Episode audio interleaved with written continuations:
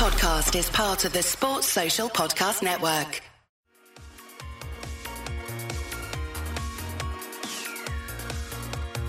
Hello there, I'm Tony Gale, and you are listening to We Are West Ham podcast.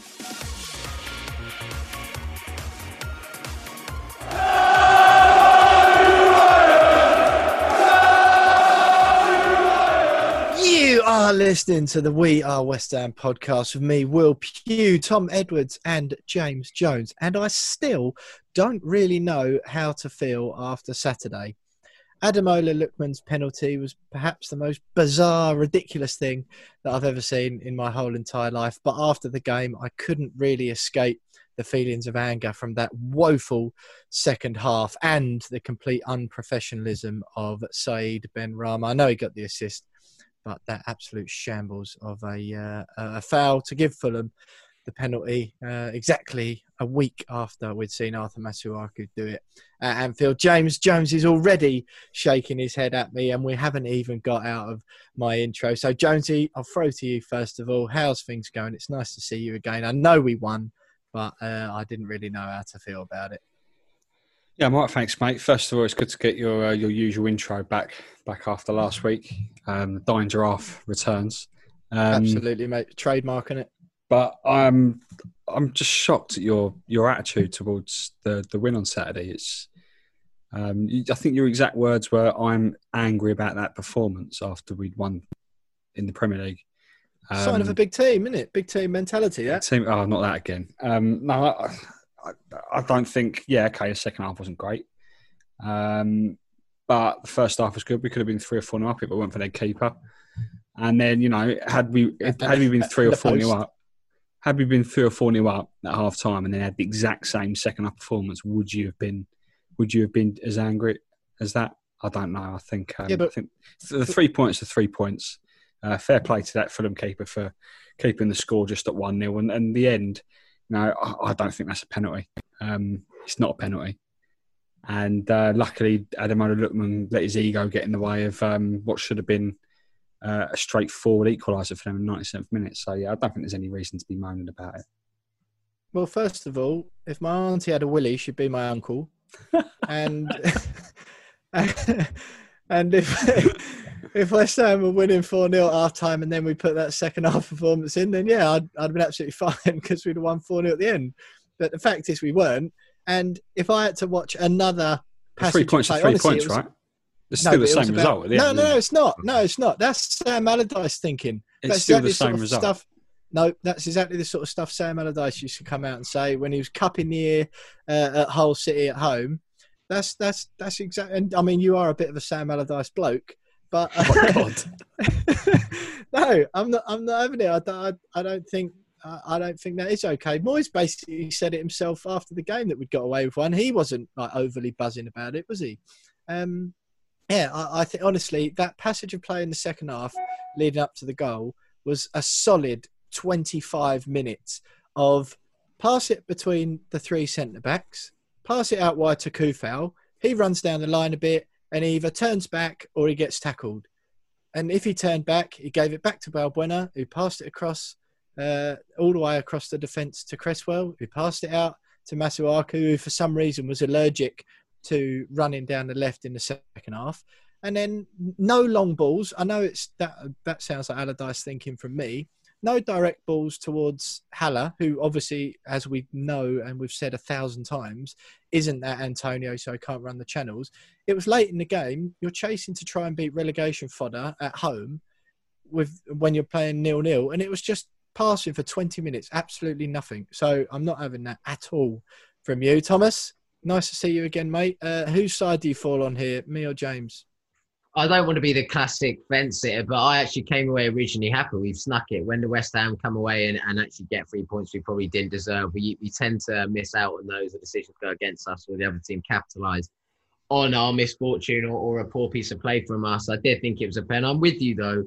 The, the worry I took away from it is we're going to struggle against the sides below us who are going to willing to concede possession, willing to sit deeper without Antonio's channel running, his ability to bring the other players into play. I think it's definitely more than red flags. It, it's it's a very just like last season, yeah.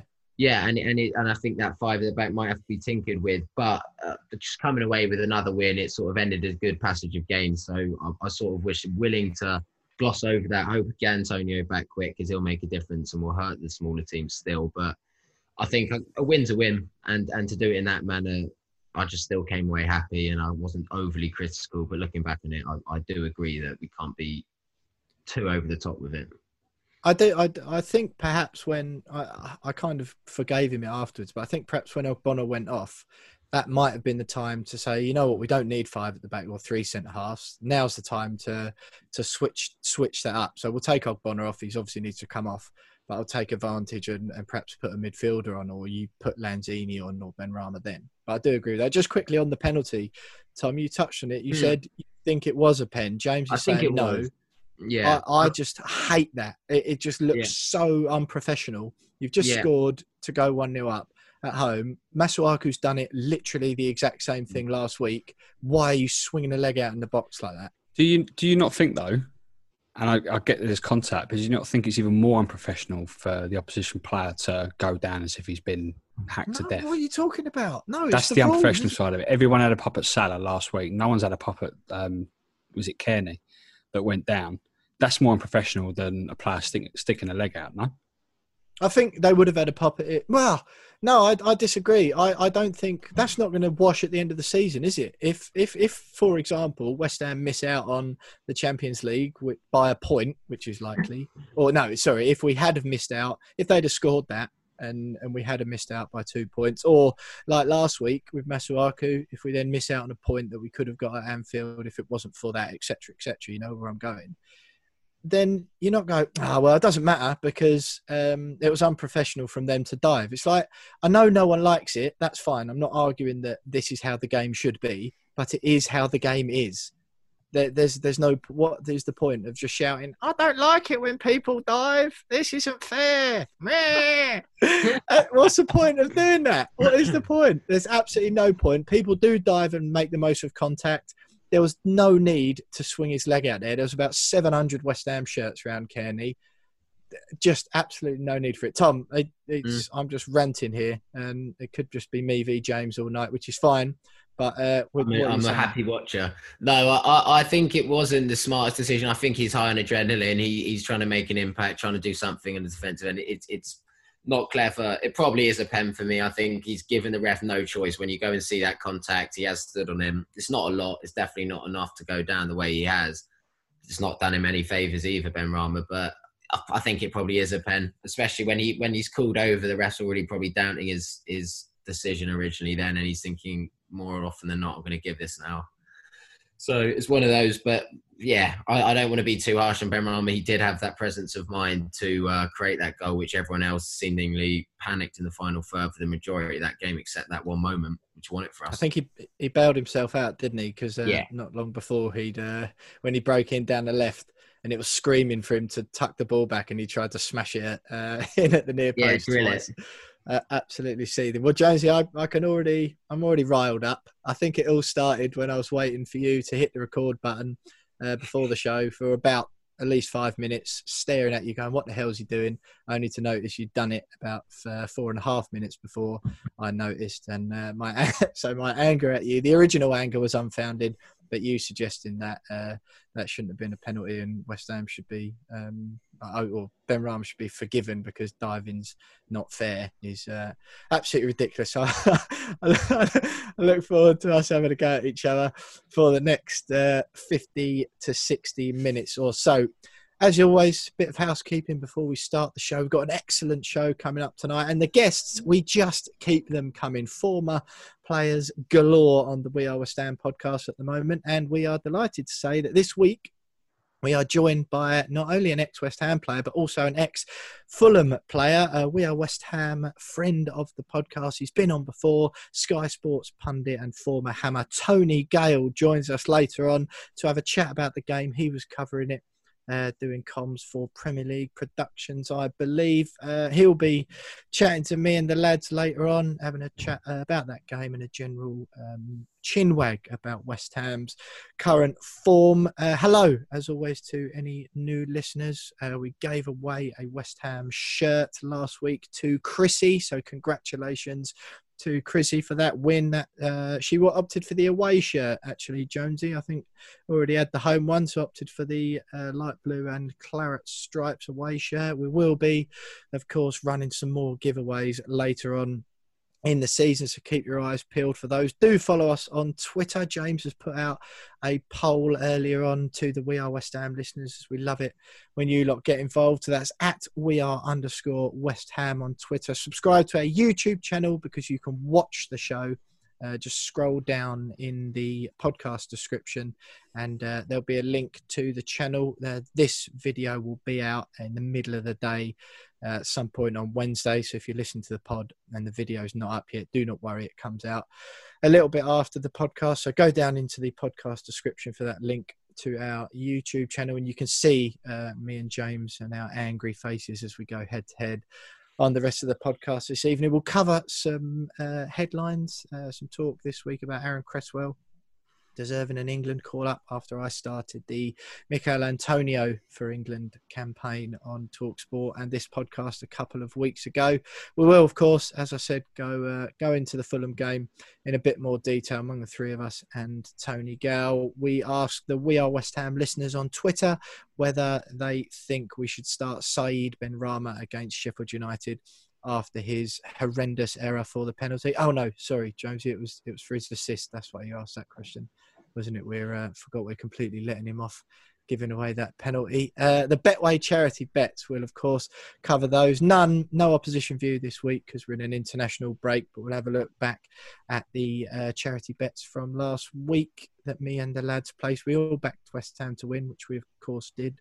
Uh, but we'll dig into whether or not we actually won any money for the charities. There'll be name that game this week. Tom Edwards is the quizmaster as me and James go head to head again in competition. Will we still be talking to each other at the end of this podcast? I think so. And finally, of course, as ever, we will wrap up the podcast with the West Ham women segment and We've got Isabelle Barker, sports journalist and WSL expert from The Sun, back again. And I know at home you might be thinking, this is the third time she's been on this season. Surely you can get some new guests. Well, this week, as much as Isabelle's outstanding insight on all things women's football, she is also a Fulham fan. And uh, she had some very, very funny exchanges with me and Jonesy after the game at the weekend. So we felt compelled to get her back involved. We'll wrap up with a Fantasy Premier League update. I'm definitely looking forward to that bit this week. And as ever, it is a packed show, gentlemen. So, uh, James, before we uh, before we wrap up this first segment and we welcome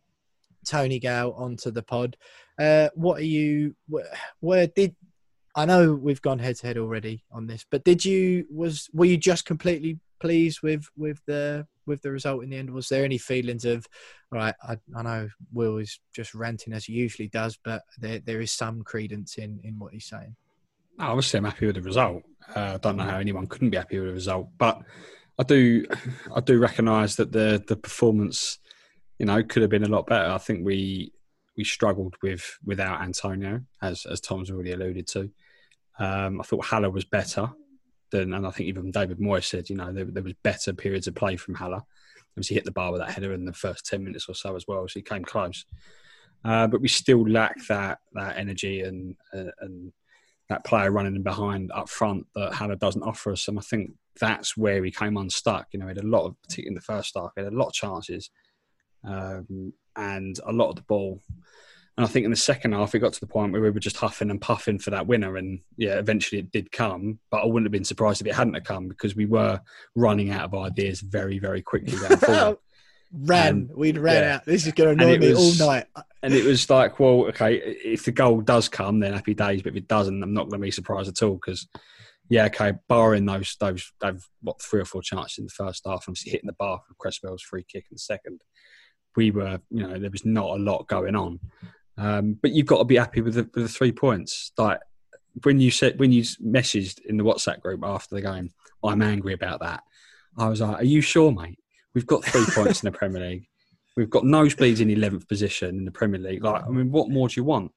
Um, yeah, okay, it wasn't perfect, but it really is perfect at West Ham, is it? I mean, what were you expecting? Barcelona. No, that is true. Tom, uh, you've heard what James Allardyce has got to say there. What's your what? Um, one thing I did notice, and I was uh, me and my dad were sitting there uh, watching it unfold. What was your thoughts on your mate Declan Rice? Because again, Mm. I don't know whether I'm just getting caught up in that second half performance, but I was getting more and more infuriated. I thought he had a pretty poor game. Uh, again, he was Suchek as well before he got the assist, not just Declan. He was almost invisible. We were getting overrun in the middle of the park. We might as well not add any centre midfielders, but everyone, you know, mostly unfounded, gives Declan stick for the sideways passes. But that's all I really saw from him um, in that sort of certainly in that second half. I think that's just burnt itself into my memory, and I've sort of forgotten about all the chances and the fact we played all right in the first. No, mate. I, I, I, I mean, I'm more understanding about you're blaming both of them. I think Rice, Rice and Suchek aren't two who, who are going to thrive next to each other in that. They thrive when they don't have the ball and they can get up and down the pitch.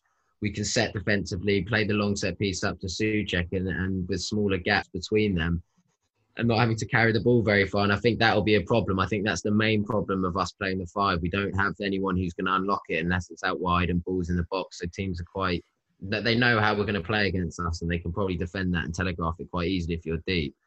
But I think it's easy. To, Rice is always the man who everyone looks to to do something or make something happen. I thought he had a pretty solid game again. I, I think it's also got to look at the people in front of him. I don't think Bowen was trying to get in the good spaces or read the game properly, stayed too wide, or he came in too early. He, he, he was sort of cramping down the space for them. Uh, Fornals again didn't put in the best performance trying to get on the ball in front of him. I just think that there's other reasons as well, but I agree he wasn't he didn't unlock any doors, and I don't think that's his game. And I think it's going to shine more against these smaller teams. Yeah, I, I agree with you. I think that is going to be a problem. Jonesy, I'm just just looking at your face.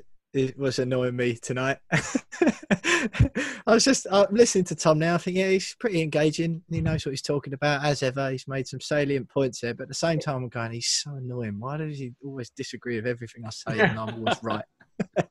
I just, I just don't, I don't know how you can't be happy with the win, mate. Take, yeah, Yeah, no, it wasn't, it wasn't great in the second half, but we've that. got, th- we've got three points. There's no need to be angry. Um, maybe, maybe reason to be concerned in some areas, given some areas of the performance, but we've got three points. Um, somewhat fortunately, given the penalty at the end, but it's got to take it. You can't, you can't let yourself get down over that. No, no, no.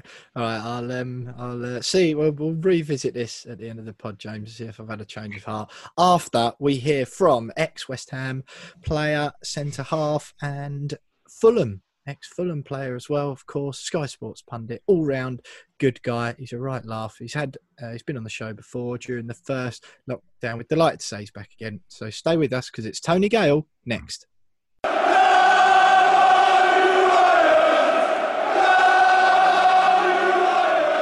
You are still listening to the We Are West Ham podcast with me, Will Pugh, Tom Edwards, and James Jones. And I'm delighted to say, to settle uh, the argument between me and James about the Fulham game, is not only a man who was there covering it and doing the commentary on the game, it's a man who played for both clubs. And if he can't settle the argument, then no one's going to be able to. 368 appearances for West Ham, seven goals.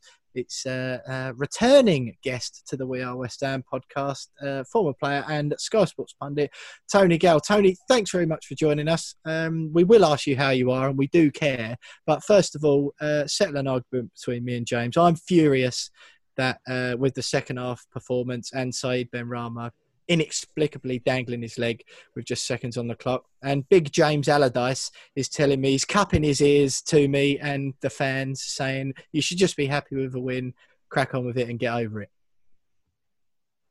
Uh, you're both wrong. Well said. Well said. You're both wrong. You, you don't know nothing about football to pair you. Next question.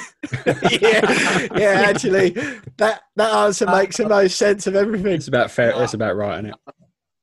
I'm only joking. I mean, boys, if you're there, um, which which no one is, unfortunately, at the moment, it's a totally um, different experience at the moment with no crowds. But you can still see, still feel the nervousness about getting over the line, about gaining all three points. And if you watch that, Tom Cairney does brilliantly. He stops the ball dead in the penalty area. He's got nowhere to go, and he walks into a couple of challenges. One pulls out, Benrahma puts his foot in. Let's give him the benefit of the doubt. He's not long been on the pitch. He's a striker. Stupid challenge. Yes, the slightest touch, but it was a bit like the Mo Salah one the other week. You remember the Mo Salah one? Mm. Oh, do we? all you need to go down. It was a definite, it was a definite penalty, and uh, I called it straight away in commentary. But uh, it's one of those ones where no one wants to go near him, and you you know what you're going to do, and you're you're in the area, and you're going, "Don't touch him! Don't touch him!" And there's always a stupid striker that puts a foot out. well, Jones, uh, Jonesy, I think that makes it one 0 to me, doesn't it? Because you said that it wasn't uh, it wasn't a penalty and that he was unprofessional was. for for throwing himself to a ground like that. Tony, you completely uh, the you're giving Benrahma the benefit of the doubt, so I think that might Jonesy make it one all between my us. argument then. Yeah, exactly. Yeah, you're the voice of reason as ever, Tom. Me and Jonesy just shouting at each other across the uh, across the void. T- Tony, what did you make of the second half performance from West Ham? Uh, as Jonesy rightly pointed out earlier on, we did perform well in the first half, hit the bar countless times. You know, we're unlucky not to be leading, and then that second half performance, off the back of it, I wasn't pleased at all. What did you What did you make of the whole game? Well, I thought West Ham played uh, very well in the first 15 minutes of each half. If you look at the game and watch when all the chances came, uh, what was impressive about the performances, obviously, was Moisey getting them out the blocks. They were quicker out the blocks than Fulham, created chances, hit the bar, had several other sort of half chances to Fulham's none. And the second half was obviously the same. When Moisey has said, right, you see when you let Fulham gain control of the game, put their passes together, what happens? You've got to keep the tempo up. They came out again, they kicked on, and really they should have got a second or a third goal, shouldn't they, in the first 15, 20 minutes in the second half. But what you mustn't forget, boys, there's always two teams in a game. And Fulham, having played well in their last game against West Brom, which I actually commentated on as well, you'll have to give them the compliment of they kind of took the sting out the game. They passed the ball and they got West Ham, which was very, very uh, well played to Fulham, into that mode of, I'll come and let's knock it about as well. Instead of being a little bit, not direct, that's, that's being rude to West Ham, uh, but being a little bit more forceful and direct as they were in the first 15 minutes of each half. Tony, what, what do you make of Sebastian Haller at the moment? Obviously, he's, he's coming, he's replacing Michail Antonio. And we, we were talking earlier that, you know, we lacked that cutting edge going forward because we didn't have someone like Antonio sort of running in the channels, running in behind, and having that sort of energy up front. But then Haller, on the flip side, offers us something a little bit different, but we don't really do his strengths sometimes. Do you think that we can utilise Haller effectively? Yeah, I think um, at their best, when they're getting crosses in West Ham, it looks good and they're creating chances for him. At their worst, they leave him a bit isolated. And that's the same for Antonio. But when he gets isolated, he runs things down. He's a real nuisance, isn't he? And he's got that little bit of, he's developed into a game, into his game now, that little bit of something different. As well as having the pace and the power, I think his close control, holding the ball up, has really improved. Haller's definitely got it, but what I'd like to see when they're both fit, if you go back, I think it was last season, the best we played was Crystal Palace away. The two of them played up front together. Antonio played slightly behind, but made the runs into the channels. Haller stayed up top. I think that's when West Ham, as a, as a front two, looked really good. And Moisey played a kind of uh, narrow midfield four. And I think that the two of them will complement each other as well. So at least he's got permutations because Lanzini and Benrahma came on as well. And when you're playing teams like Fulham who are not having a, as much of the ball as you, say, then you can take the game more to them and have those luxury players. When you're playing the the the better teams like we have done in the first few games, then you want your hard workers like Fornals and Bowen in there. You know, who've also got a bit of skill, but you can afford to have a couple of luxury players against the lesser teams. He's got a few um, permutations now, which is good. It's good for West Ham. Only because we've done so well with that five at the back and those two in the middle against the big sides, and we've looked great on the counter. Do you think that sort of forced Moyes' hand, and now he sort of has to play that no matter who, and that could actually, like against Fulham, we struggle with the two in midfield to create anything centrally. Do you think that against the smaller teams who are willing to sit a bit deeper, that we might need to look at moving away from our trusted five and go with four and open some different spaces up? Yeah, yeah, I think you could be correct there, but I, I think you can still go with that five stroke three, but you can push further further up the pitch Mm. and get Masuaku playing a lot uh, a lot closer to it and getting Yeah. crosses up there. But you can also go with that formation with two up top, so you can Yeah. go to a three-five-two. So you play two holding and one in front instead of the two on the wide sides and the one down the middle, or three-four-three. Because I think Fulham at times really kept the ball for long periods. You know, Mm. Reed in there with Anguissa and Cairney outnumbered Declan and Socek in there. Socek, I mean, scored the goal. Mm. I, I said in commentary, I think he must have touched the ball about five times in the game. You know, Exactly. great goal. Yeah. Took his goal well, but he didn't touch the ball, did he? I, what do you think that? Because I, I we we covered it just in the in the little intro bit we done there, and I think obviously uh, they're uh, by all means not going to jump on Declan's back because it was him and Suchek. It seemed like at half time, I don't know if you noticed it, obviously being in the ground, but that Parker. I don't know what it was. I couldn't put my finger on it, but he seemed to have changed something. And all of a sudden, we might as well not have had those two central midfielders because Declan, when he did get on the ball, was forced to just play it between the centre halves uh, because that Fulham had packed that midfield, and it something seemed to change at half time, which I think was was led by Parker and Fulham, which all of a sudden from exposing them and having some decent chances early on, we went from that to almost really looking like we lacked creativity at all. Yeah, well, Fulham are a possession-based team. You know, that's how they came up through the Championship. And even when they've gone into the Premier League, they like go toe-to-toe with teams for possession. It's because they played a numbers game in midfield.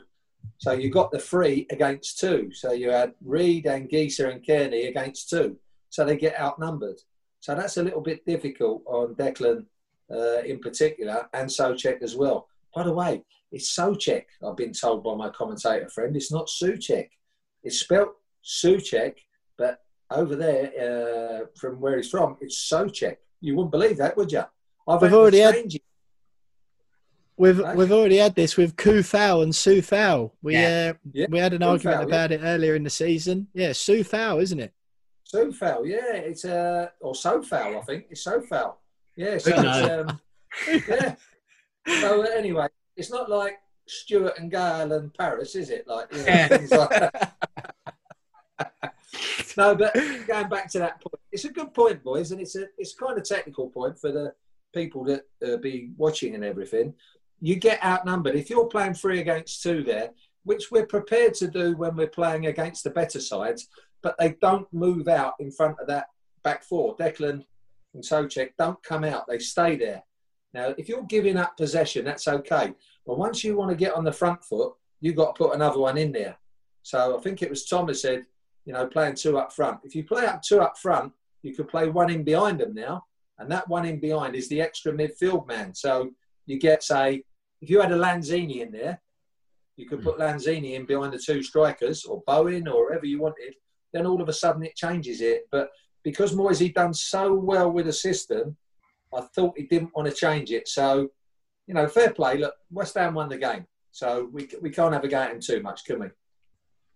No, T- Tony, what have you made so far this season? I, I know we've, we've picked up some really good results, and right at the beginning of the season, there was a lot of question marks over, particularly after that Newcastle game, sort of what we were going to all about this season, but also David Moyes' capability of really taking the football club forward. And now here we are, you know, having only what lost one in our last six, and that was coming against Liverpool at Anfield. Um, what have you made of David Moyes' impact? I know it's been a bit of a tactical switch, but do you think he's really beginning to show wh- where he can take the football club and really prove the doubters wrong a little bit? Yeah, I think I think what it has done with the crowd not being there, there's an acceptance that you know, oh, like some if the crowd was there, they go, oh, come on, we got to be on top of Fulham, we got to be all over Newcastle, we got to have sixty or seventy percent possession, we got to be getting shots in. But if there's no crowd there, there's no one to get on their back. So they can play that waiting game. They can play that sit behind the, the ball game, that well organised game. And providing you get the result or the results as we have, then it's fine. It's when that goes wrong that we all start to go, hold on, you're playing that way and you're not getting results. But if you play the other way and you play some great football and don't get results, maybe we don't mind that so much. But there's a fine line, isn't there? There's a fine line. So what he's got, with what Moyes got at the moment, I think he's doing really well. I think you look at him and then you look at the previous manager and you think, well, he's he's miles in front because he's got us organised. You can't start playing good football until you're organised and hard to beat. And even in the good sides at West Ham, what I played in, we had to be organised first and foremost, and then we could get the best out of Flair boys. Hmm. Tony, one of the players who's really had a like market improvement since Moyes has come in is Aaron Cresswell. Do you, what do you think of his performances, and what do you think's been a spark for that? Is it going to three at the back, or is it just a new manager coming in, injecting a bit of confidence? Well, I think uh, Aaron and Masuaku, when they played in the back four, both had problems. They both had problems in that they both kind of dozed off at different times and gave away vital goals. So if one can't do it, two can. So you've got one in front, one behind. And if you remember before, they've also mm. played it uh, in a different formation, haven't they? When they played a 4 3 3, uh, Aaron's played left back, and Masuaku's been in front of him in that case, hasn't he? So they've been doubling up. With uh, Masuaku, I think sometimes more than Aaron, he will doze off in important stages of the game when he's in that left back spot or if he's in the last three. Aaron's a little bit more defensively aware he's played really well, I think, Cresswell. He's settled down to the role. And if you have a look from that side, all our crosses, they, a lot of them come from that side. If Masuaku's not getting in the last third, he'll turn, come out to Aaron, and Aaron's, Aaron's all, already got 10 yards of space and he can curl a ball in. He's got a really good, outstanding quality of delivery, as has Masuaku. But if you've got two, they're coming in from different areas, aren't they? Masuaku, level and beyond the penalty area, Aaron Cresswell halfway into the half and a little bit further. And they're different angles of crosses. Remember the Leicester goal? Cresswell, mm. far post, Antonio. That didn't come in from the dead ball line. That come in from a really deep position. Great cross. So I think they're complementing each other at the moment. And Moisey can see that they're helping each other out. Mm. Yeah, uh, definitely. I, th- I, think we're we've all been big advocates of the system. I think before the season, it seemed uh, to a few of us with those problems at wing back and stuff uh, with Fredericks and Cresswell slash Masuaku's inability to play that role in a four at the back. Um, I think the the five the, the five at the back and then the five four one that was it sort of turned into killed uh, killed quite a few more than two birds with with one stone. I think just on that Cresswell point, Tony, is calls for him and or muted calls, but for him and Antonio before he got the injury um, to you know would would he get another call up to England? Cresswell and Antonio both been called up for. Antonio never got a cap. Uh, Cresswell got uh, has I think. Um, what's your what's your take on that? Is it one of those where you think they're they're playing well enough, but Gareth just isn't going to go for them because they're too old, or do you think there's still still hope for the pair of them? Yeah, I think there's quite a few in front of them at the moment. Uh, I think Antonio definitely could bring something different to England with his raw pace, energy, power, and not just that now because that's being uncomplimentary when we say that, but what he's added to his game as well.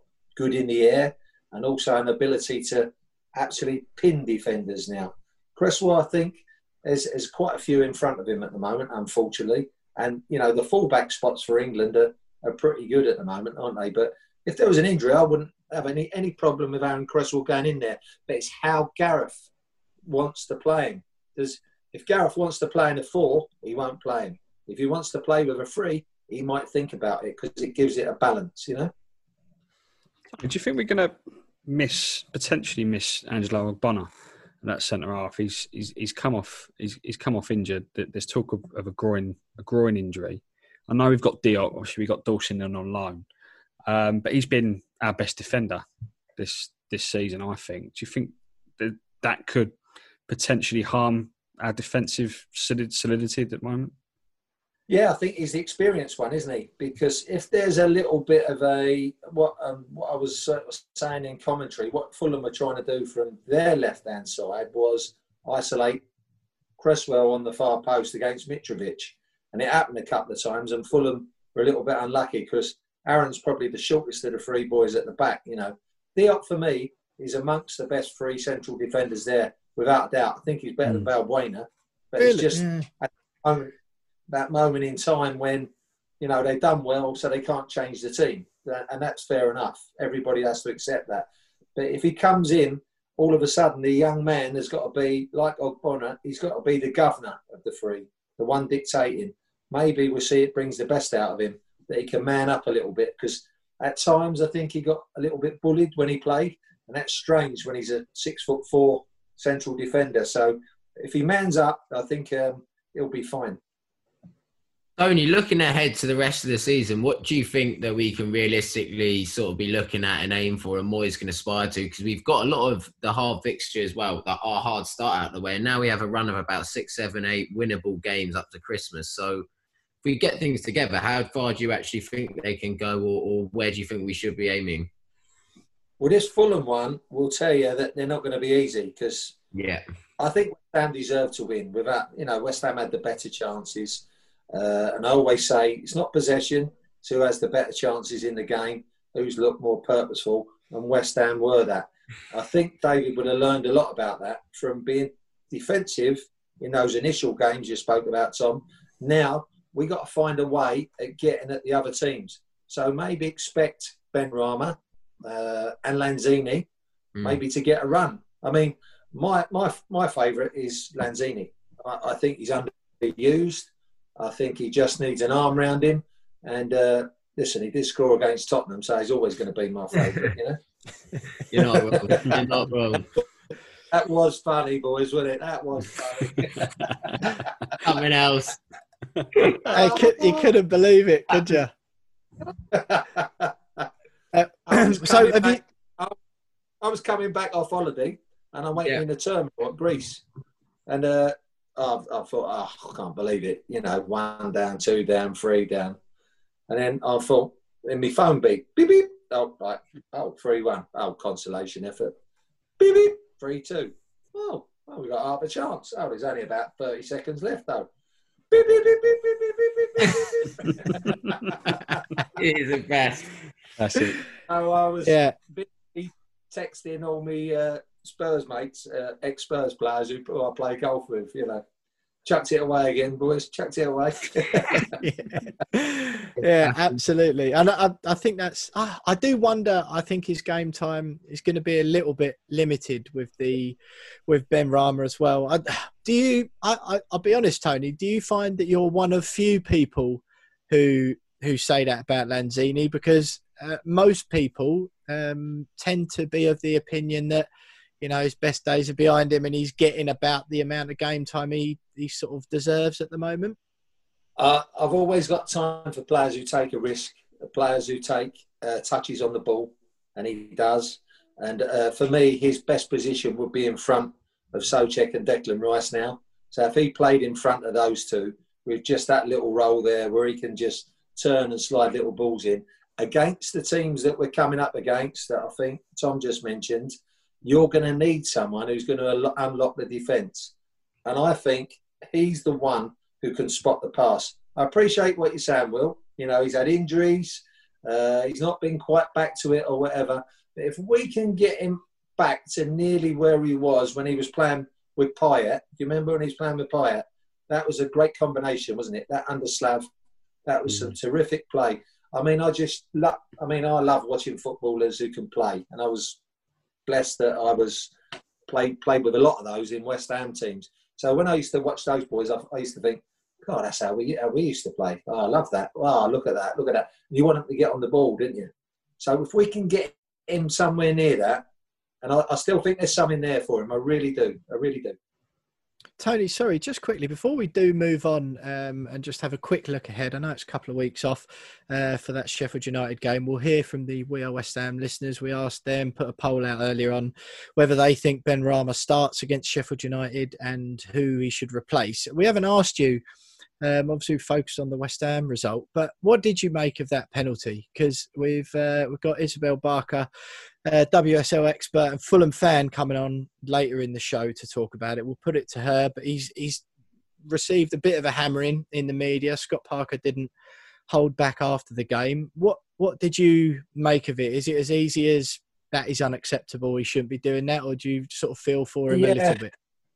Well, I was sitting doing the commentary for uh, Premier League Plus, and I saw Glenn Hoddle downstairs. He was just doing the commentary for BT, and we both looked at each other when he done it, and we both shook our heads. We couldn't we couldn't believe what had happened in front of our eyes, because for Fulham, they'd had a great win against West Bromwich Albion. You got a two week break, which you mentioned.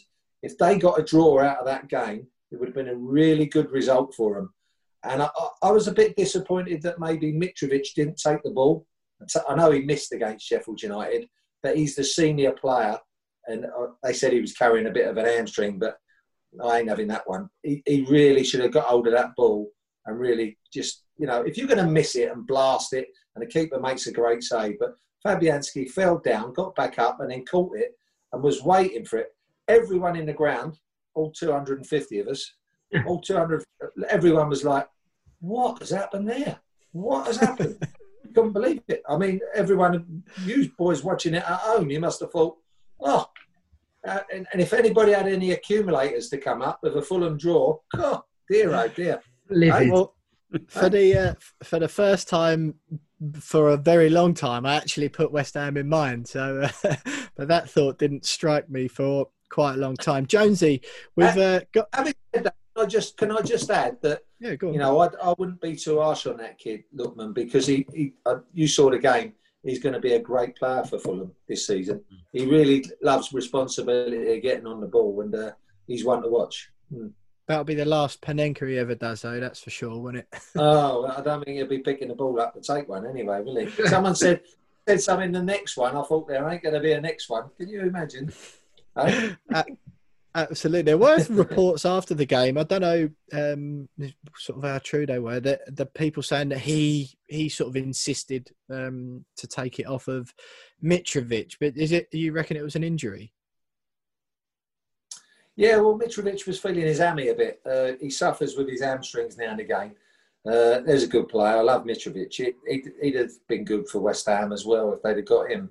But Mitrovic, for me, maybe because he is the big tough boy, he was the one who had a little bit of a tear up with Ogbonna in the game. That's why uh, Ogbonna came off injured. I think he got an injury in their clash. But he really should have taken the uh, the mantle there. Like he's only 23, the other kid.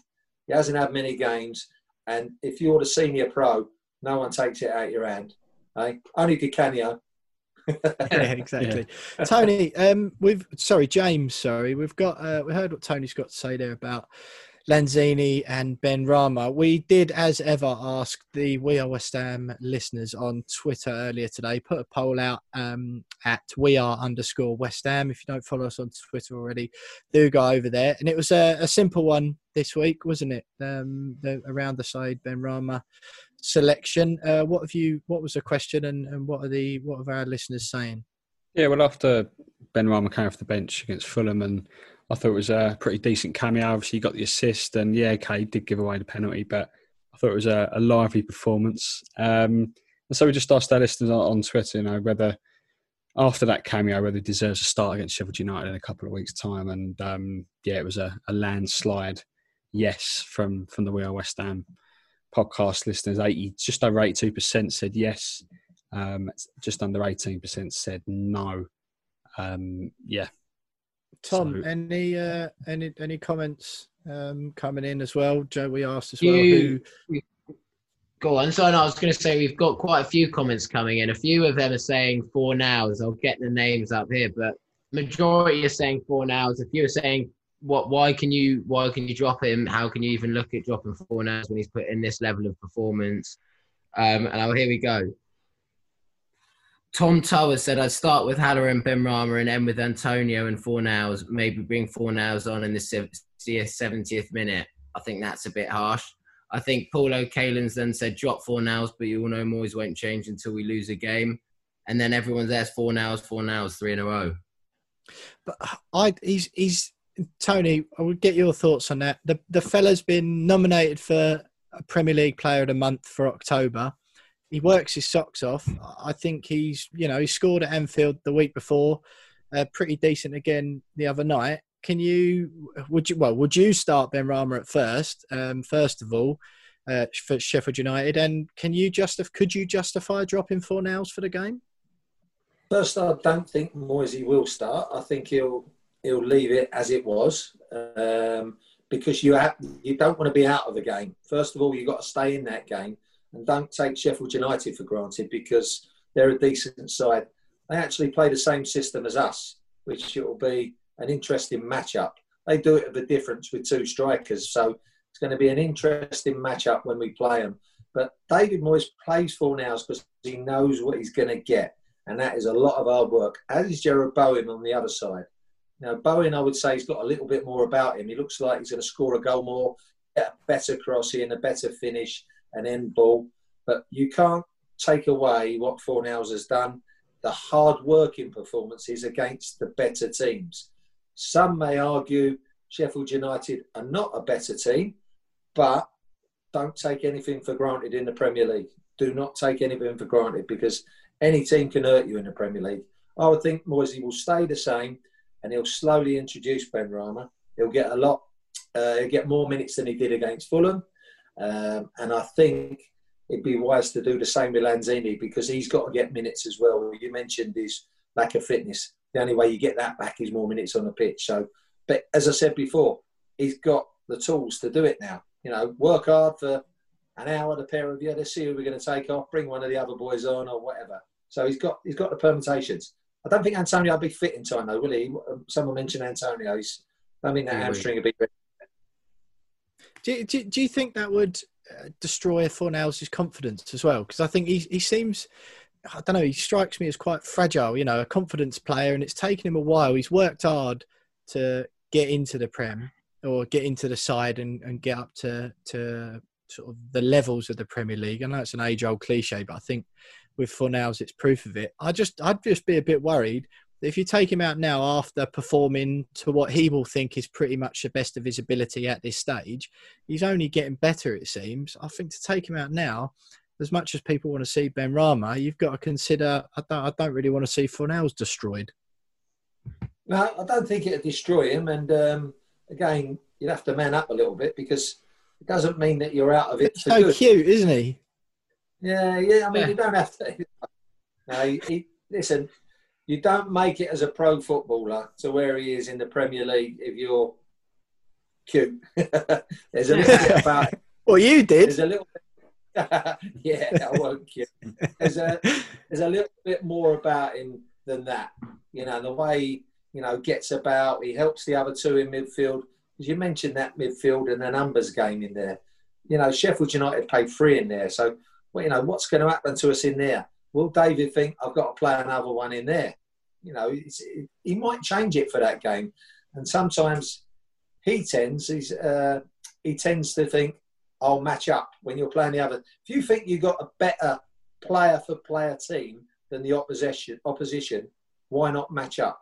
That's what you what you can do you know. Excellent, Tony. Well, uh, we've kept you for long enough. We really appreciate you giving us time. Just one last, really brief one from you before we go. Uh, we know you're sort of close to um, Declan. You'd look out for him and rate him as highly as we all do, of course. Lots of conversations uh, over the past, um, or over the summer, certainly, about wanting to leave. I think Tony Cottee was on, mate, yours a couple of weeks ago, Tony Carr as well, and then Craig Forrest last week, all of whom said, you know, he looks really happy at the club. He really, really does. What are you uh, sort of making of Declan this season, and how's he, how's he feeling? Well, I ain't spoke to him recently, so there's no uh, insight from there. But I thought he looked he looked really good the other night. The captaincy's helped as well, hasn't it? Because uh, mm. that's cute, making him captain. Uh, I think, yeah. Uh, but I think he's thrived on that. And then he thrives on the fact that he goes to England. He's not one of these players who think, oh, I ain't going to join up with the England squad. I think he loves that and he gets in there and he gets amongst it and he comes back with even more of a stature. Uh, I think Deck the other night was was good, but I think Deck's better than that. I always, if I, I haven't spoke to him for a while now, I always say to him, "Come on, mate, start hitting those passes that you really can hit. Those passes in between defenders, you know, and, and the killer passes. Because Deck Deck can do a bit of everything. Um, don't want him playing too well though. We don't want him going, do we? So let's just say, just be all right, Deck. Just get through.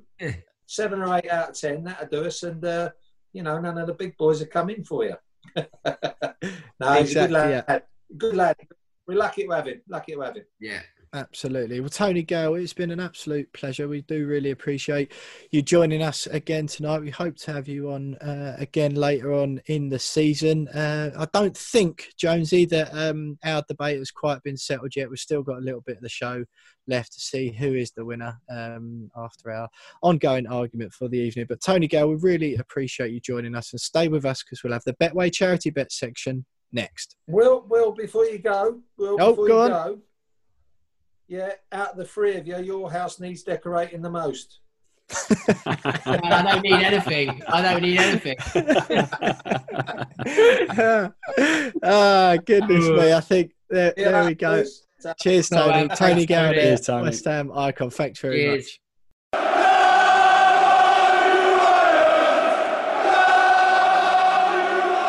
Tony Gale there, former West Ham and Fulham star, now a football pundit. Uh, not really settling the argument between me and James. I think we both got a couple of wins there, Jonesy, didn't we? With um, he's not giving Benrahma too much of a hard time, which I was.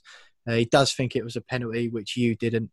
Um, but in insight nonetheless, and another former pro on the We Are West Ham podcast. And rest assured, we are working tirelessly in the background to make sure the former player guests keep on coming. Uh, lads, one thing that didn't come, unfortunately, for any of us last week was a Betway charity bet win. We all backed West Ham uh, to win for the first time that has happened this season, but unfortunately, the remainder of our selections did not come in at all. I had West Ham to win, Jarrod Bowen goal or assist, and a goal in each half. And I thought um, when Bowen was peppering them at the goal early on, he had that peach of a volley, didn't he?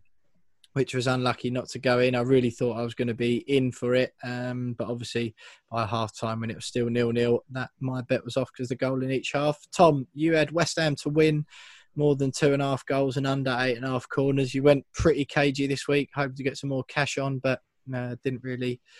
Um, what's the word? Account for a one 0 win, did you?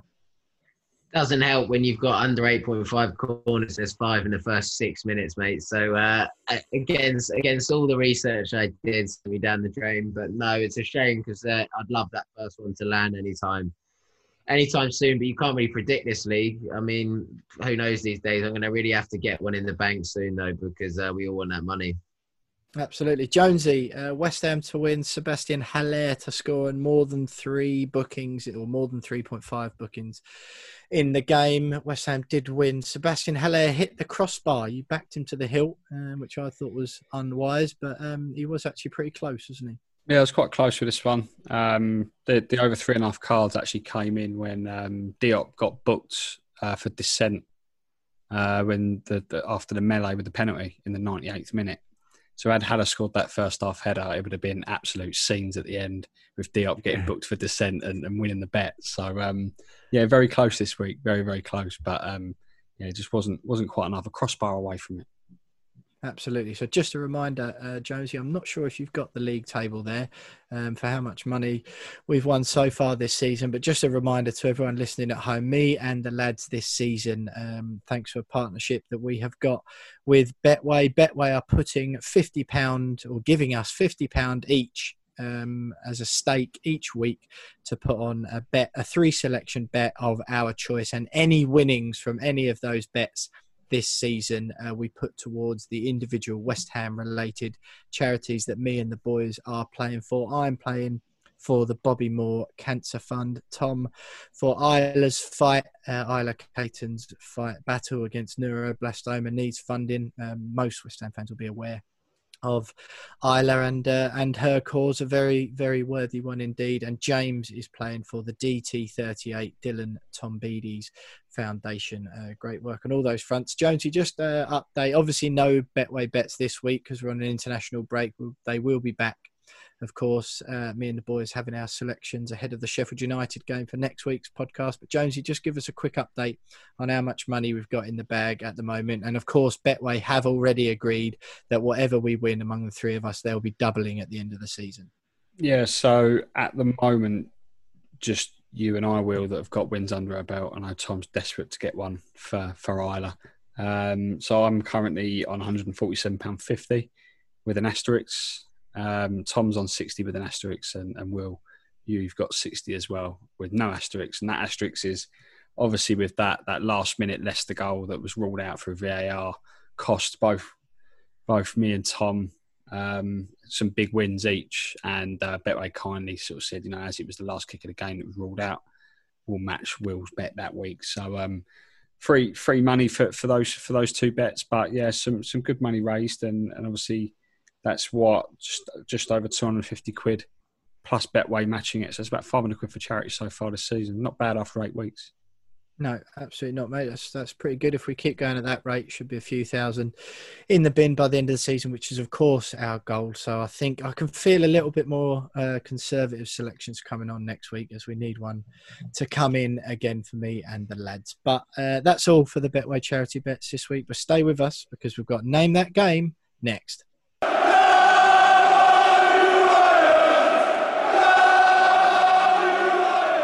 So it's that time of the show again. It is Name That Game. This week, Thomas Edwards is the quizmaster. Each week, the quizmaster picks a West Ham match from history and collates seven pieces of information about that game that is on the other two players to guess. Uh, the information is obscure fact about the game, the scoreline only, one opposition goal scorer if there are any, one West Ham goal scorer if there are any, the stadium the game was played, the West Ham's opponent, and which season. If the players are drawn at that stage, it goes to a tiebreak, which is the exact year the game took place. At the moment, James Jones still miles out in the lead. I still can't quite get my head around how you've managed to get 16 points, and me and Tom tied in last place or second, tied second uh, with 10 points each. Tom, quizmaster this week, so he can't win anything. So the onus is on me to get stuck in and try and claw back some of James's uh, imperious lead at the moment. Tom, no faffing around, straight to you. Uh, let's get straight to it. Yep, here we go, lads. So the obscure fact is that Ravel Morrison made his debut in this game. I'm going to guess 2 1. No. Oh. Any guess from you, Jonesy, on that? I'm straight in. Try Stop Four pretending one? you know. Shall I go? Shall I do scoreline? I've said four one. Is that No, 4 1, no. okay? Scoreline is 1 1. Ooh. Go on. Uh, It might, it's a rogue one. I'm going to go opposition Go on. goal scorer. Mm. Oh. Defoe. No. Cool. This is a tough one, mate. Um, one This is a- one. I'll give you another clue, which is an obscure. It's the last time. Hang on, we hang on a minute. this. Hang on a minute. Oh. Has Josie's got to guess the old uh, opposition sorry, goal scorer first. Get clues in between. Calm I down. thought he was saying he wasn't guessing. Opposition opposition goal scorer. Um, no, I mean I'm I'm gonna I'm gonna guess, but I'm I'm completely Yeah. stumped on this one. Um, I'm gonna say uh, Jerome Thomas. no, but I love where your head's at. Um, shall I give you another obscure piece of fact? Another obscure fact. Yeah, you can. Go on. It's the last time we played them, but uh, yeah, it's the last time we played them, basically. Right, okay. Uh,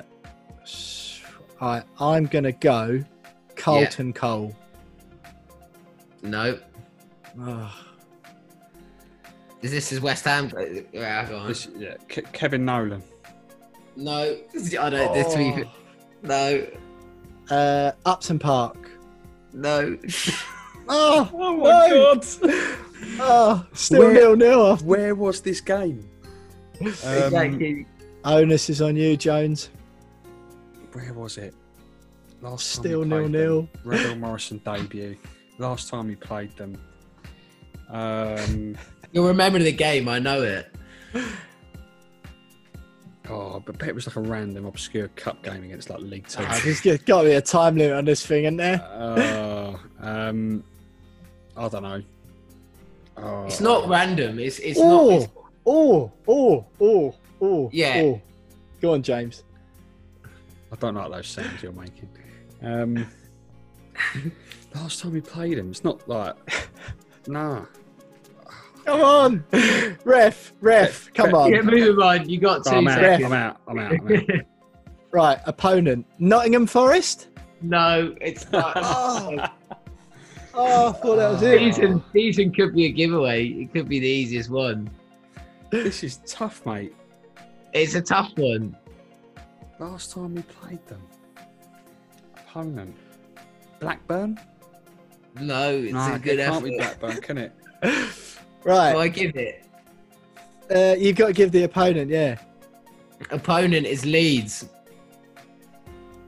Oh, oh, Oh, oh. oh, I think I, I think I know the game. Everyone threw off by it. Yeah. I think I know the game. Oh, that's All not right. good. Uh, oh, Right. okay. I, I'm going to go. Oh, 2011 12? That is correct. Oh, back of the That is net. correct. Back of the net. That is correct. 1 0, right in the death. Last minute winner. James Jones, no Ademola Lookman penalty opportunities for you there. No, no, fair play, fair play. That is, Sorry, I've, Um, giv- I've given a random Tom. one. Tell No, us I a had- bit more about it. I was, I was going for a random one, and yeah, it's the last time we played Leeds United against uh, at Elland Road, and we beat, we drew one 0 Is it Danny Collins. Danny Collins, yeah. Yeah, Danny Collins scored at the last minute. I was there. Luciano Becchio scored for them. It was quite a big game for us in the automatic automatic pro uh, push at the time, and it was just one of those games that sticks in my mind forever. And Ravel Morrison came on for Jack Collison in the 81st minute, and then we wouldn't see him for another year and a half because he went on loan to Birmingham and then made his debut through that season. So yeah, But wasn't game. wasn't that game in amongst a run of five draws in a row, which pretty much stopped Yeah. us going up automatically because we Yeah, just couldn't was win was game. in that. Yeah, Exactly, and it, and Danny Collins, uh, it was either his first or second game. He only played three or four, and he scored So- right at the end. ninety third minute or something, wasn't it? Yeah. Yeah, I only, I only that's a great great one, Tom. I like that, and I only remember that game because that's one of only two away games that I missed that season. Yeah, I didn't go to Leeds or Mill. The Leeds one, I was flying back from holiday on the day. I was hoping to be able to make it, but the uh, flight times didn't work out, and that's the only reason I remember that. But yeah, last minute winner wasn't it? A couple of videos floating around on YouTube of the absolute scenes in that corner, stuck in the corner in the away end Road. But that was a good one. Jonesy, are you sort of smelling a rat there, Tom? Uh, picking a deliberately difficult one so we didn't rack the points up because that leaves the points at the moment. You're still miles out in front on 16. I've moved up one solitary place, a solitary point to 11. Tom's still on 10. No, I think uh, it's always good to have some rogue games in there. Um, I mean, I, I think I don't think we were expecting something as rogue as that, but um, I'm a big fan of that because um, I, I mean I've got quite a good memory when it comes to random games, um, but that one beat me. Um, so yeah, no, I'm all I'm, I'm all over it, all over it. Good, good stuff. I like that one, Tom. An excellent game to look back on and stay with us because next I've got Isabelle Barker, WSL expert and sports journalist from The Sun to chat West Ham women, and she is a Fulham fan as well. So, of course, be rude of us not to ask her for her feelings on Ademola Lookman's penalty after some foul mouth exchanges with both me and Jonesy after the game.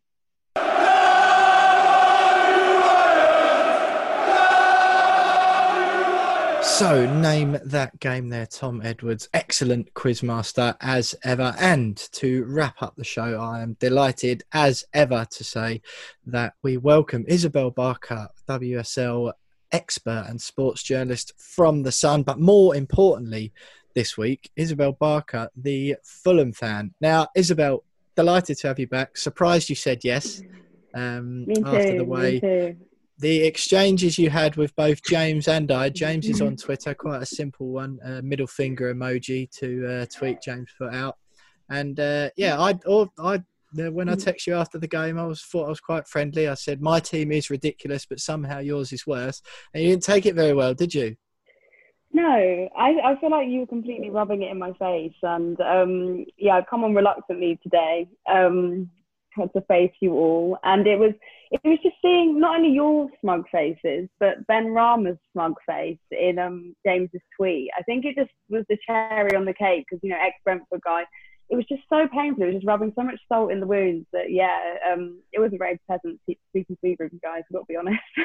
No, not at all. I mean, you described uh, the penalty to me um, as vile on WhatsApp. I think was the exact words that you Yeah. used. What's your now? A few days have gone past. Have you sort of calmed down about the the game and the result at all? Or are you still as as angry as ever? No, I think it's just the matter of the way that that penalty is the most painful thing ever. To go back, like it's almost like cringeworthy to like think about it, and to I can't actually bring myself to watch it. Like just the manner of what it was, you know. You we you guys get the opener so late on. You know that was so painful, and it was like you were playing better, but I didn't feel like we quite deserved it. And then to get that penalty and think, oh my god, last kick of the game, like we're getting a point here. And then I, like you said, you looked to your dad and you were just like almost half smiling, shocked. Like I just like couldn't believe it. Like I couldn't believe it, and I still can't really like everyone's kind of laughing and joking about it. And I still don't find it that funny. Like it's so painful. It's almost like torture looking back at it, just because of, of of the manner of it. I mean, we've seen people miss penalties in, in the last penal, um, Premier League games, but that one is by far the worst. That I think that is. Would you Would you agree? I mean, it's all benefits for, for you guys, but it was just horrible. Yeah, I mean, Yeah. if it was a if it was a West Ham player, you'd just be that was it. But is the just quickly then? So you mentioned it's sort of hard to get over. Is um the gif of the penalty miss that I keep sending you is that helping at all or? Yeah, like you're really doing a good way of never getting on this podcast ever again. Like it's this is like real pain as well. It's like I'm going through three horrible therapy and coming back on and talking to all of you guys, and it's just torture, really, really unpleasant way to spend my evening. Thank you. Sometimes talking about sometimes talking about things just makes it feel a little bit better inside, though. That's why it's like therapy. It's just horrible going back on this dark past. Yeah, it's, it's horrible and this horrible memory. But um, thanks for that, guys. And I'm sure everyone, all of the West Ham fans listening, will, will be reveling in this too. exactly. Just just before we move on, what is your uh, as far as Lookman goes? There's been uh, varied viewpoints in in the media since it happened. Scott Parker obviously didn't mince his words after the game, as no one expected him to, and just said, you know, you can't miss a penalty like that. Uh, do you feel any sort of mm, pity is probably the wrong word, but do you are you willing to sort of let him off a bit 'cause he's one of Fulham's uh, better players this season, or is yours just no? That was completely unprofessional and ridiculous.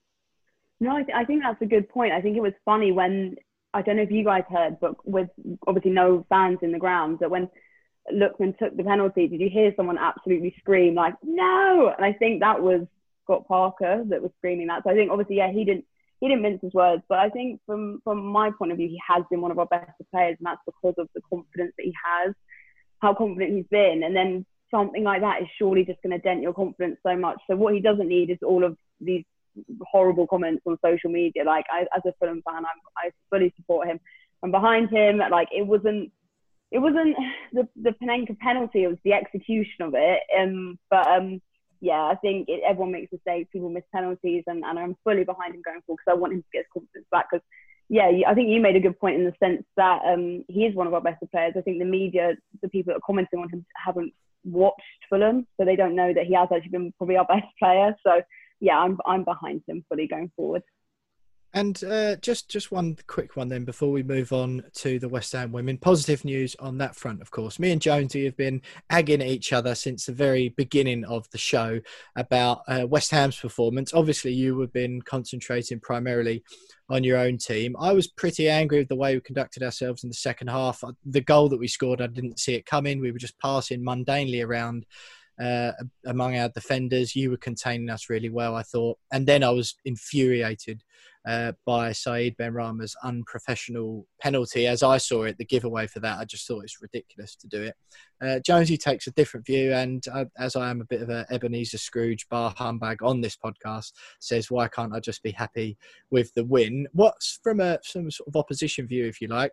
What did you make of uh, of those things from a West Ham perspective? Because you didn't seem to be in that much danger to me before we actually scored. Yeah, I think that was kind of what I like. I think what we were kind of airing is the fact that you were like, oh, my team looked bad, but your team was even worse at the end. But I think I think there wasn't much in it, and like I was saying with that with that late goal, I did, like I said, didn't think we really deserved it, and we were actually managing, like you say, to to keep you off the ball and, and to well we were kind of passing it to death as well like our pretty passed it to death but it doesn't really seem to do that much but I felt like it was quite even with that and um I feel like it, if there was a time to beat West Ham, considering you've had some really good results, um, it would have been that night. I didn't. That's why it's really a bitter pill for me to swallow because you know I don't think we're going to have many chances against Premier League sides to get a point or a win, and I think that would have been that could have been the night because I didn't think West Ham was that. Um, yeah, that um, glitzy and glamorous on the ball, Good. but yeah. Yeah, fair enough, fair enough. Well, look, on to more positive news, um, certainly from uh, for your point of view, is the West Ham women. The last time we had you on, uh, it was pretty doom and gloom, as it has been for most of the women's segments we've done this season, to be quite honest. And we, Yeah. we, we wheeled out our own fair share of cliches, didn't we, lads, the last few weeks about, you know, these are must win games and how long has Matt Beard got, etc., etc., words to that effect. Um, and I think we all we all said last week it's it's about time that you know that he needs to turn it into results or, or proper serious questions should and need to be asked. And they did it pretty emphatically a 3 0 League Cup win over Reading, first of all, last Wednesday, the 4th, uh, before a even better and I think more arguably more important WSL win away to Birmingham on Sunday. Uh, some great positives to take. Where did you think that came from? Those results?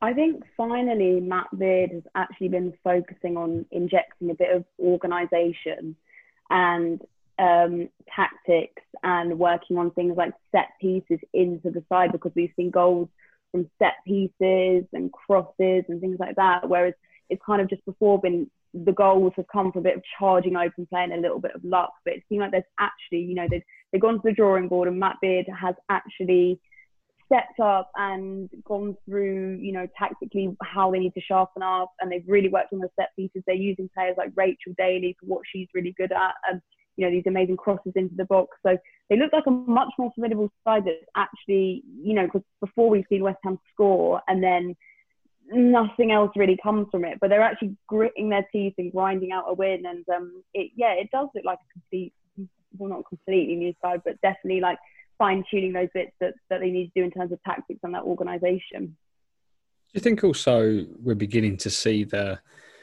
the the experience from a lot of those sort of summer signings, particularly the likes of Rachel Daly, um, begin to shine through in the squad because a lot of them perhaps have taken a little bit of time to sort of gel gel into the squad and get used to Mm. Matt Beard's tactics, and you know, you just mentioned that he's made a few tweaks to that. Do you think also there's an element of all these international players, all very very good international players, finally beginning to click, and also sort of just their experience really coming through now? Yeah, I think I think we see that in the Premier League with with all these different players from all across the globe. Like as you said, I think I was mentioning on the last time I was on that West Ham actually have the most amount of players from different countries. So obviously Mm. all these players need to find their feet. And in the women's game, it's it's quite difficult to, for women's players to settle because you know they don't have these huge mansions where they can just move all their family to. You know they're sharing houses and and getting used to probably like London culture. You know like sharing houses with people and paying rent and and whatever and having to get used to that. Um, and learning the language. And I think, yeah, like you say, that it's obviously fitting into place. Like someone like Rachel Daly has, has picked up so many awards for playing in Houston Dash in America, which is a completely different setup to playing for Matt Beard's West Ham. So obviously, you know, it's obviously just taken a bit of time for those summer signings to kind of, um, yeah, all gel. And I think um, just Arsenal's manager was saying that about this time of year, we're going to start to see teams like West Ham, teams like Bristol, Birmingham, you know, they looked much better, starting to do a bit better because the, the signings, because they get them all over the world from different loans and things like that, they're actually starting to, to yeah, settle in and, and find their feet. Isabelle, Alisha Lehmann scored her first goal of the season against Reading um, on that Wednesday. How important do you think she is to what West Ham need to do going forward, and how much do we need her best form because she obviously hasn't given it this season so far? Yeah, I think that's a really good point. I think she's kind of gone under the rug a bit, but um, but she's probably arguably one of their best players. I know a lot of other clubs have. She's been on their radar because of how good she is. Clubs like Man United, you know, Casey Stoney picks Alisha Lehmann out as one of the best players because she can be so formidable. But this season, I think it was that I, I, you can see how frustrated she's looked on the pitch, particularly from me going to that Arsenal game is the one I've been to. But you see how frustrated she looks, and I think it was with the delivery. She's not getting the service, but obviously players like Rachel Daly are um, giving her that service that she needs. And yeah, she's looking so much better. Adriana Leon looking amazing as well, in, along in that kind of partnership. So um, I think yeah, she's got the players around her to really kind of make her shine now, and they're obviously all gelling, and that and that's bringing her out. Isabelle, it's Brighton next up in the WSL, and what a, it's just crazy how much can change within the space of a week. Brighton are eighth in the WSL, just a point above West Ham, and if they they manage to get a that's a home game on the fifteenth. That's Sunday, isn't it? And uh, if they manage to get a win out of that, the girls are on seven points. Depending on what Birmingham do, they could skip up to seventh in the league. Um, all of a sudden, it's it, obviously not completely out of trouble, but uh, can you see them picking up a, any a result there? They beat Brighton earlier in the season in the League Cup, of course, albeit on penalties. Um, no reason not to be a little bit more optimistic now. No, not at all. I, I think um, from the, the past results, I think we're seeing the, the most competitive, exciting WSL ever because we're seeing, you know, top dogs Arsenal losing to new newly promoted virtually Man United, um, uh, West Ham getting their first win. It's the most competitive um, season yet in my eyes. You know, Man City drew to Brighton and then Brighton lose to Aston Villa, who were second from bottom. I think there's no better time to play Brighton either because their manager, Hope Powell, who, who was the former England manager, she's having to self isolate with the assistant manager because there was a positive COVID test in in the coaching staff. I'm not sure whether it was Hope Powell or not because there's not that many people in women's team coaching staff. There's probably about four or whatever. So yeah, I'm not sure, but she's she's having to be at home and and it obviously didn't work for them. She's a very um you know domineering presence with with her players and it, and they lost against Aston Villa, having bearing in mind they drew with Man City. So I think if she's still self isolated, there's no better time for West Ham to play Brighton. Yeah, that's uh, just Isabelle. The uh, WSL Cup or the League Cup, as it's colloquially known, is what uh, the girls beat Reading in the other week. And for those of uh, people at home who might not know exactly how it works, it's a slightly different format, the League Cup, isn't it, uh, in the women's game than it is in the men's. There's a group stage. The next game is Charlton away, I believe. Can you just give us some insight into how the that League Cup is formatted? Obviously, West Ham top of that group um, two wins from their two games. Um, how does how does it actually work with that? Because obviously they beat Brighton on penalties, didn't they? Albeit it's in a it's in a group stage like points for wins uh, competition. You're testing me a bit here because I might be a WSL expert, but I'm don't re- I rarely cover the League Cup because um, yeah, there's only a couple women's football reporters. I believe if it's group stages that the top two in the group goes through.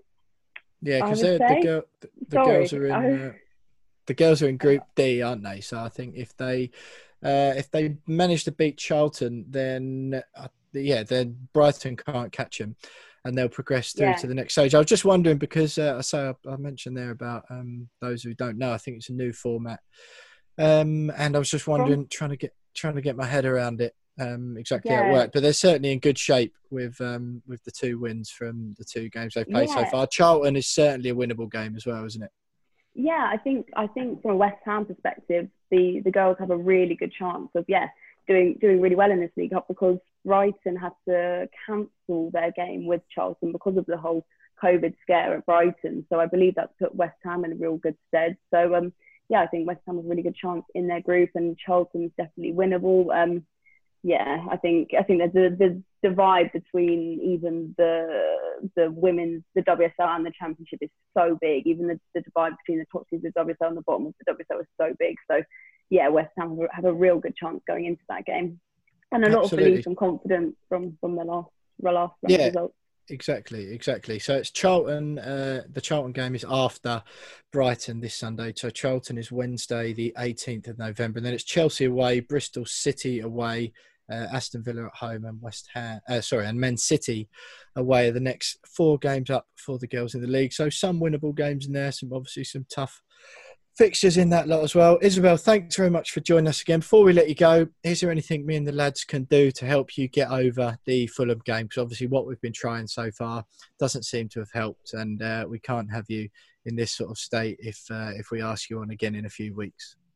I think I think what James was saying. I think you've just got to pour your heart out, and it really helps the heartbreak. I can see all your little faces here, and it is like I'm having a therapy session, and you're all helping me through. And yeah, I'm feeling a little bit better now, and obviously drowned my sorrows that night. That that always helps, and um, yeah, slowly but surely, I'm I'm getting through. Thanks to all your great great memes and, and tweets of Benrahma's annoying little face celebrating that penalty. So thank you so much. It's great.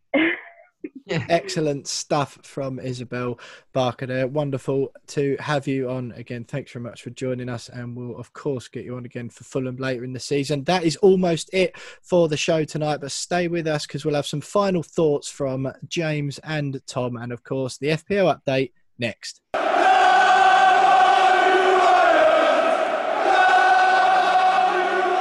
So there you have it, Isabelle Barker there, sports journalist and WSL expert from The Sun with some excellent insight. And uh, yeah, she wasn't too happy with me and you, James, was she? But uh, I don't care about that because West Ham got three points. What a show it's been tonight. Tony Gale, uh, former West Ham and Fulham star, of course. Uh, brilliant to have him on. Brilliant to have Isabelle with us. And all in all, quite entertaining. These shows are always good fun after West Ham get a win. No wins on the Betway charity bets, unfortunately. So uh, that is, of course, what makes one of the things that make for a perfect podcast, but uh, interesting one nonetheless. One thing, though, Jonesy, as we always do, a little fantasy football roundup at the end of the show. Once again, it was the bit that I was really, really looking forward to. I had a stonking week. Uh, took a risk on two transfers, uh, so got docked four points for that. Brought in uh, Wilfried Zaha and Kurt Zouma. Kurt Zouma didn't do anything. I was a bit disappointed that Chelsea didn't keep a clean sheet, but I managed a whopping 76 points this week, which increases my lead at the top of our little league even further. And uh, another pretty uh, grim tale for you. Oh, just it's the captain choices every week for me. Um, I think I think I've only had two captains out of eight that have delivered. Um, one of which was Salah getting his hat trick on the opening day of the season. Um, other than that, like I picked Son again this week, and um, yeah, like wash my hands of that guy again. Like, what is he doing? Um, so yeah, it's, it's been a, a tragic season for me on fantasy football, and I, I just don't know. I don't know where to turn. Well, I had the uh, I had the foresight of bringing in Thomas Souček and Arthur Masuaku, both of whom have been sitting on my bench for most of the season. I just had a good feeling about it. Souček finally delivered Yeah. for me, uh, so I was pleased with that one. I still had two clean sheets: um, McCarthy and James Justin from Leicester sitting on the bench, and I was umming and ahhing about bench boost this week. Um, could have been an even more of a bumper week, but Tom wasn't wasn't too bad from you, but it was a bumper bag week for most players this week. Um, 59 for you, I believe. Yeah, 59 this week. It was one of those where I actually played the wild card. I had to get rid of a bit of Deadwood. I got Kane in, which made a big difference. Gave him the armband. He, he scored 18 for me, but then I made the decision to play Bowen and not play Souček, which absolutely bit me in the arse. So it, it, one of those. But then Watkins on the Sunday night, uh, pushing me over the line to beat the average to, to just nudge me ahead of Jonesy. It's still what a few points in it between us two, but yeah, it's, again, it's it's a frustrating one. It, this season, for some reason, every decision I go, I feel like I'm a step too late or whatever it is because I've had Son in the last two weeks and uh, nothing. He he will be getting axed, and he'll score again, and he'll score again. Yeah. Absolutely, that is the way of it, isn't it? Yeah, I think overall, then 443 points I'm on, Jonesy on 401, right at the bottom of the three of us, and Tom on 410. You can, of course, uh, at home, uh, if you're listening in and you want to join in with the We Are West Ham League, uh, there's a few hundred people in that. Rudy Eagling holds top spot. He holds on at the top. He was top last week, still there with 562 points. Uh, and the code, if you want to join in, is all lowercase CNY60, the letter U. Uh, so do jump on to that. Lads, brilliant show this week. Uh, just some final thoughts from you, Jonesy, before we say goodbye. We'll, of course, remind everyone to follow us on Twitter, leave us a review uh, for the podcast. We'd really appreciate that this week. Uh, no one came in with any abuse for Tom Edwards in the intervening week, which was a bit of a shame. We did ask for that, but uh, nothing as of yet, but do please uh, pick up your phone, leave us a review on whatever platform you listen on, five stars and a few words. If you can spare the time, we'd really appreciate it. Like I say, the video for this show will be up in the middle of the day on Wednesday. So if you fancy having a look and watching me and the lads and Tony Gale as well and Isabelle Barker, uh, do go scroll down to the podcast description below where you'll find a link to our YouTube channel. Jonesy, great show. Uh, final thoughts from you. Yeah, no, it's uh, another great show. Good to speak to Tony. Um, always a pleasure having Tony on, and um, continues a good run of us getting some fantastic guests on. So, uh, got a work cut out for us for the next few weeks to to carry on that run. But um, three points on the board at West Ham. I know you're not happy about it, Will, but um, I'll certainly be still be celebrating through the international break for three good points, eleventh or twelfth in the league now, nosebleed territory, given our last couple of seasons. Um, onwards and upwards.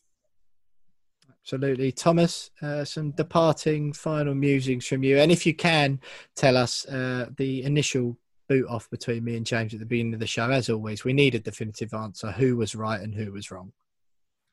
I wish I could, but I'm going to get it in the neck one way or the other. But um, no, mate, another another great guest, another great, another icon, another person. Obviously, my old man and everyone grew up. So when I told him he's coming on, it's it's one of those cool things that you get to hear. What a great man like that has to say about the club, the club that he grew to love, and the club that he does love. So that was brilliant, mate. First and foremost, a win's a win. I know you're going to moan about it, but a win's a win. We didn't play the way we should, or at least give us the hope to think that we're going to go and slap Aston Villa and Sheffield United the way we all thought we might. But no. As for a winner between you two, I think it's a pen. I think we could have been better. But I'm in between. But I'm probably leaning uh, two percent towards you. But I'm you're over the top as well. Absolutely. Well, I'll take two percent wins all day. Just, just yeah. fence sitter just like I uh, had to take a 2% win at Name that game as well. Look, it's been a brilliant show. Thanks very much to the boys um, tonight. Thanks very much, of course, to Isabelle Barker for joining us again and being a great sport. And thank you very, very much to ex West Ham star and now football pundit for Sky Sports, Tony Gale. It's been a strange week, international week coming up. West Ham did win. I'm going to forgive Said Benrahma, and I think I can just about forgive uh, the rest of the team for that abject performance in the second half. And uh, one man who will be in my heart forever after that is uh, Lucas Fabianski. Thanks very much for listening, everyone. It's been a great week. Enjoy the international break. I know we certainly will. And join us next week for more guests and a look ahead to the Sheffield United game. Keep the faith, everyone. Up the hammers. And we'll see you next week.